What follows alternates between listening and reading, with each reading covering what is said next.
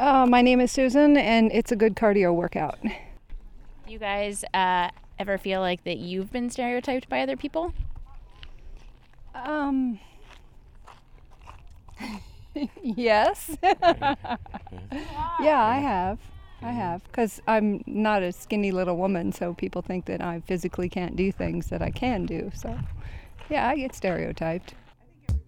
This is Dímelo, a project where we ask Tucsonans to tell us about identity, culture, and community in and around Tucson.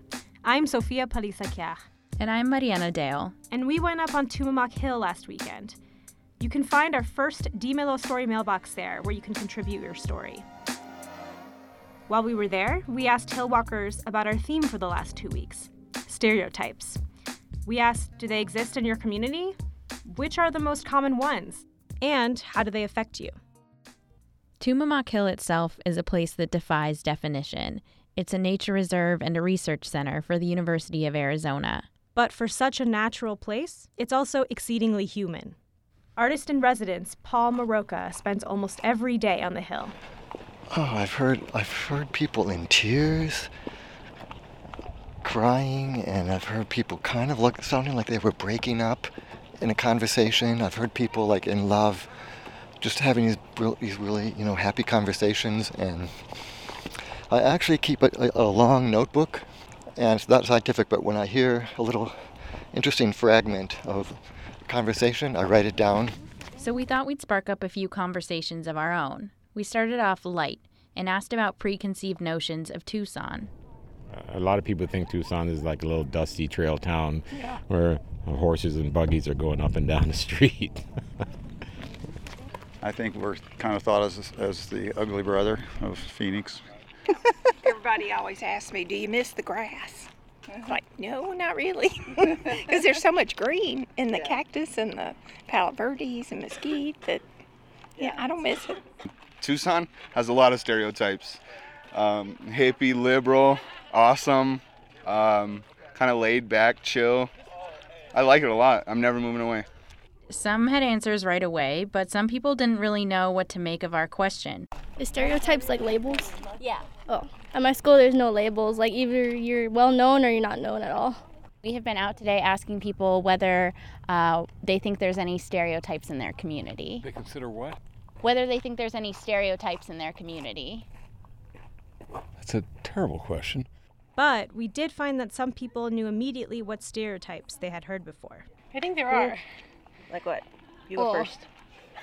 for usually when people think of Tucson, they think of the whole um, border issue, the border patrol, and the. That's true. And a lot of people think that white people or people in general from Arizona are racist. Being in high school here, and if you play for a certain school, they're like you're ghetto or like your school sucks compared to like the rich schools. Yeah, I went to Cholla right down the street from here. Talking from somebody from this side of town, they're like, "Oh, Cholla, yeah, my friend went there or something." But if you're talking from somebody from the north side, you or the east side, they'll be like, "Oh, Cholla, uh, okay," you know. Why do you think that is?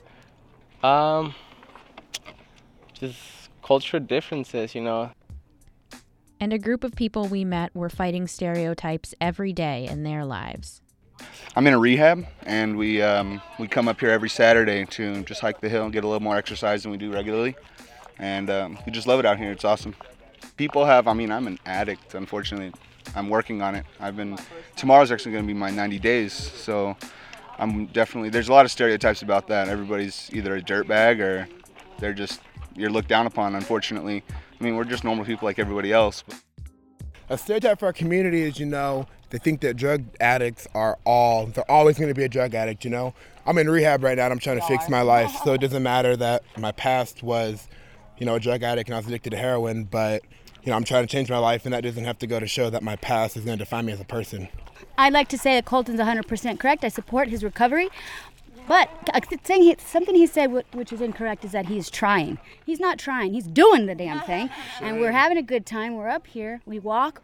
We stick together. It's a program of recovery, and we don't even look like addicts now. you just heard from Susan and Neville, Colton and Katrina, Keith, Julie, Bob, Harmony, Cameron, Jessica and Arlene, and Louise. Thanks to everyone for sharing their thoughts with Dimelo. We want to hear from you. Want to submit your story?